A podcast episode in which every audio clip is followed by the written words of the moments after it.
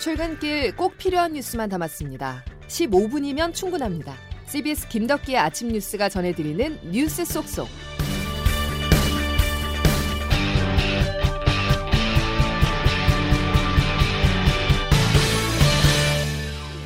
여러분 안녕하십니까? 12월 15일 김덕기 아침 뉴스입니다. 제주를 넘어 한반도를 뒤흔든 규모 4.9의 지진 이후 여전히 10번 넘게 이어졌습니다. 제주도민들은 불안감 속에 뜬 눈으로 밤을 보내셨을 것 같은데요. 기상청은 앞으로도 수개월 동안 여전히 있을 수 있다고 전망했습니다. 첫 소식 이재기 기자입니다. 어제 오후 5시 19분쯤 제주도 남서쪽 41km 해상에서 규모 4.9의 지진이 발생했습니다. 제주 지진 관측 사상 가장 강력한 지진이었습니다. 우리나라 전체로는 11번째로 강한 지진이었습니다. 지진의 여파로 제주섬 전체가 흔들리는 강한 진동이 감지됐습니다. 건물이 흔들리고 그릇이 떨어지는 등 강한 진동에 놀란 시민들이 황급히 건물 밖으로 대피하는 혼란이 빚어졌습니다. 제주공항에서는 긴급히 활주로를 점검하느라 비행기 이륙이 10여 분 정도 지연되기도 했습니다. 지진의 진동은 전남과 경남 해안 지역으로까지도 퍼져나갔습니다. 제주도민들은 지진이 발생하자 지진 해일과 여진 발생 가능성 때문에 긴장을 늦추지 못했지만 다행히 해일은 발생하지 않았습니다.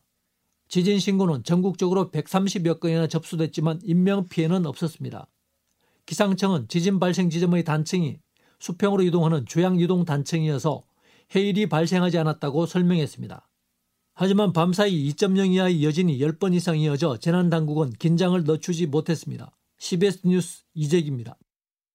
제주에서 역대급 지진이 발생한 어제 인도네시아에서도 플로레스 섬 북부 해상에서 규모 7.3의 강진이 발생해 한때 쓰나미 경보가 발령되기도 했습니다. 환태평양 조산대 이른바 불의 고리에 근접한 국가들에서는 최근 지진과 화산 폭발 등이 빈번하게 발생하고 있어서 불안감이 커지고 있습니다. 코로나19 소식으로 이어가겠습니다. K방역이 풍전 등화 신세가 됐습니다. 세계적 방역 대응 수준이라 자신을 했던 정부가 위드 코로나 시행 이후 난맥상을 보인 사이 방역 패스는 먹통이 됐고 코로나19 사망자와 위중증 환자는 역대 최다를 찍었습니다. 의료 현장에서는 지금 당장이라고 외쳤지만 정부는 오늘과 내일까지 상황을 지켜보자고 말했습니다. 장규석 기자의 보도입니다. 안 돼. 이래주는 게 아니라. 한 차례 홍역을 겪었지만 또다시 문제가 반복됐습니다.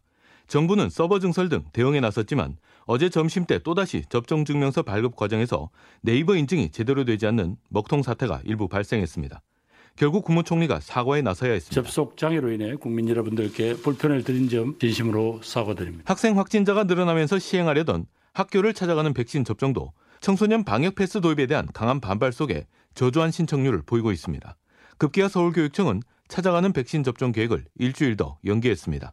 코로나 사망자가 100명에 육박하는 등 각종 지표가 악화하고 의료 대응에는 한계가 드러나는데 정부 방역 조치에 대한 신뢰를 떨어뜨리는 상황이 이어지고 있는 겁니다. 의료 현장에서는 지금 당장을 외치고 있지만 병원 현장은 지금 한마디로 아수라장이고 전쟁터입니다. 박수현 청와대 국민소통수석은 하루 이틀 더 지켜보자며 결단을 미루는 모습마저 보였습니다. 거기에 맞는 조치는 이미 다 준비되어 있지만 수요일 목요일을 이번 주의 상황을 한번 지켜보자는 음. 말씀을 드립니다. 이러는 사이 위중증 사망자 수는 물론 오늘 하루 신규 확진자 수도 다시 역대 최다치를 경신할 것이란 전망이 나오고 있습니다. CBS 뉴스 장규석입니다.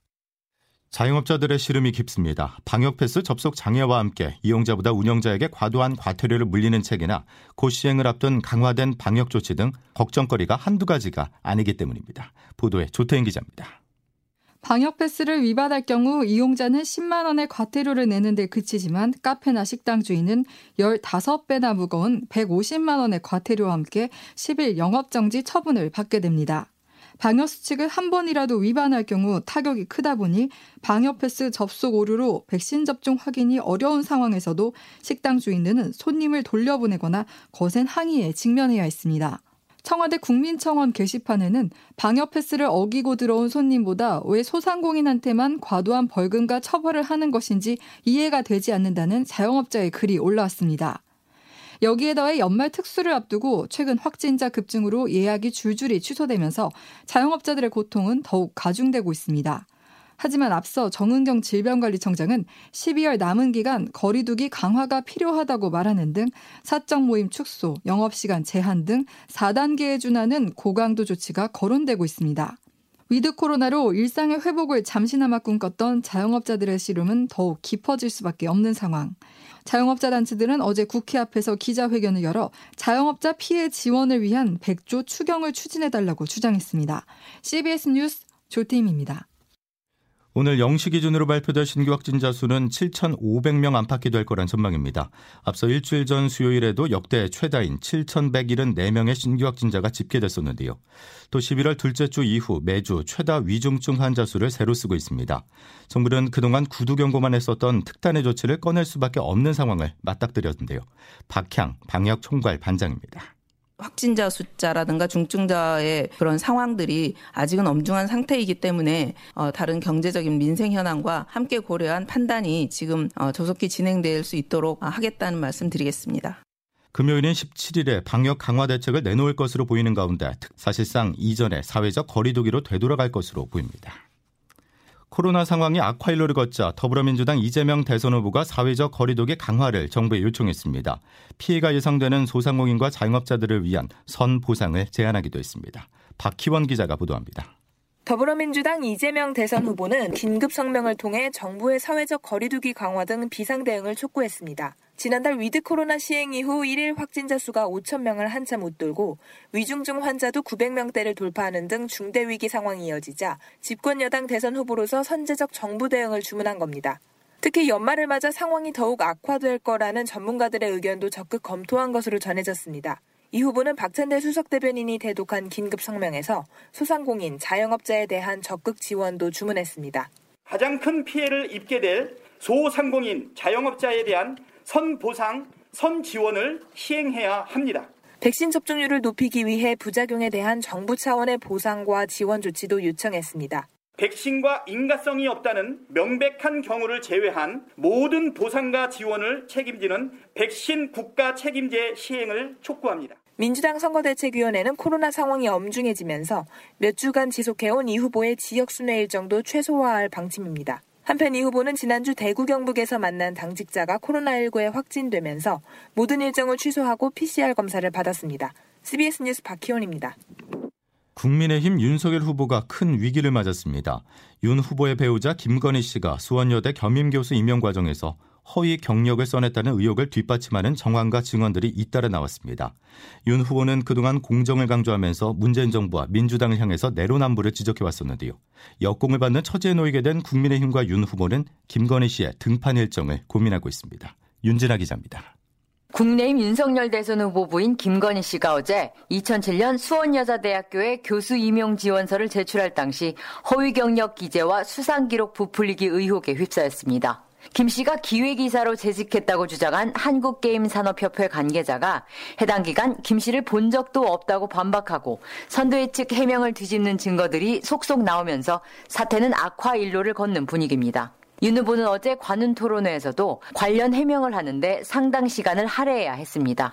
부분적으로는 모르겠습니다만은 전체적으로 허위 경력은 아니고 그 수상이라고 하는 것이 완전히 날조된 것이 아니라 상황이 이렇다 보니 김 씨의 등판 시점을 고민하던 선대위는 아예 나가지 말자는 쪽으로 의견이 강해지고 있습니다. 대선에 미칠 영향을 고려해야 하는데 김 씨가 나온다고 의혹이 해소된다는 보장도 없다는 겁니다. 다만 의혹에 대한 해명은 선대위 차원에서 체계적으로 한다는 방침입니다. 김재원 최고위원입니다.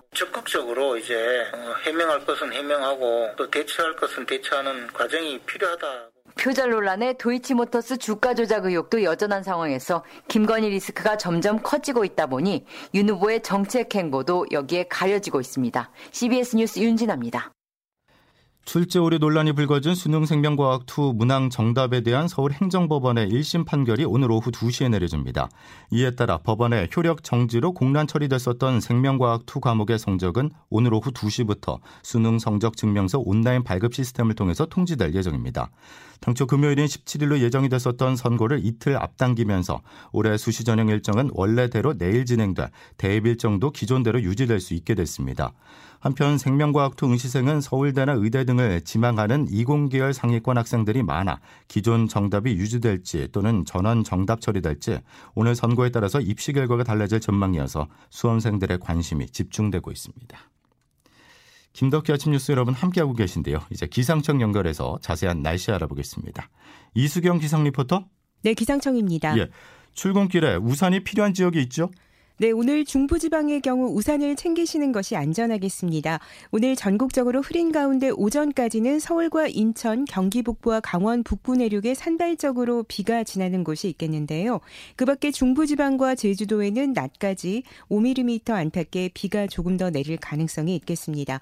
이 밖에 강원 산간 지역은 1cm 안팎의 눈이 오는 곳도 있어서 교통 안전에 유의를 하셔야겠는데요.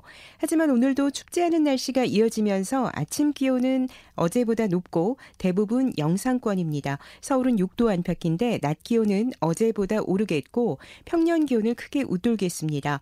서울과 인천, 청주와 천안의 낮 기온이 11도, 광주와 대구는 14도가 예상됩니다. 다만 강원 산간을 중심으로 강풍특보가 내려져 있어서 주의를 하셔야겠습니다. 어제 오후 제주도 서귀포 해역에서 규모 4.9의 지진이 발생했는데요. 제주도에서 발생한 지진 중에는 가장 강력한 지진이었고 앞으로도 제주도는 여진의 가능성이 남아있기 때문에 계속해서 주의를 하시기 바랍니다. 날씨였습니다. 손님의 일탈로 방역 위반에 적발되면 손님은 10만 원, 가게 주인은 300만 원까지 과태료가 부과됩니다. 일하랴, 방역 패스 확인하랴, 자영업자들의 어깨는 무겁기만 한데요. 방역 일선의 수고에 대한 감사는 야박하지만 부주의에 대한 징벌은 가혹한 게 아닌지 자영업자들의 비애를 돌아보게 됩니다. 자, 수요일 김덕기 아침 뉴스는 여기까지입니다. 내일 다시 뵙겠습니다. 고맙습니다.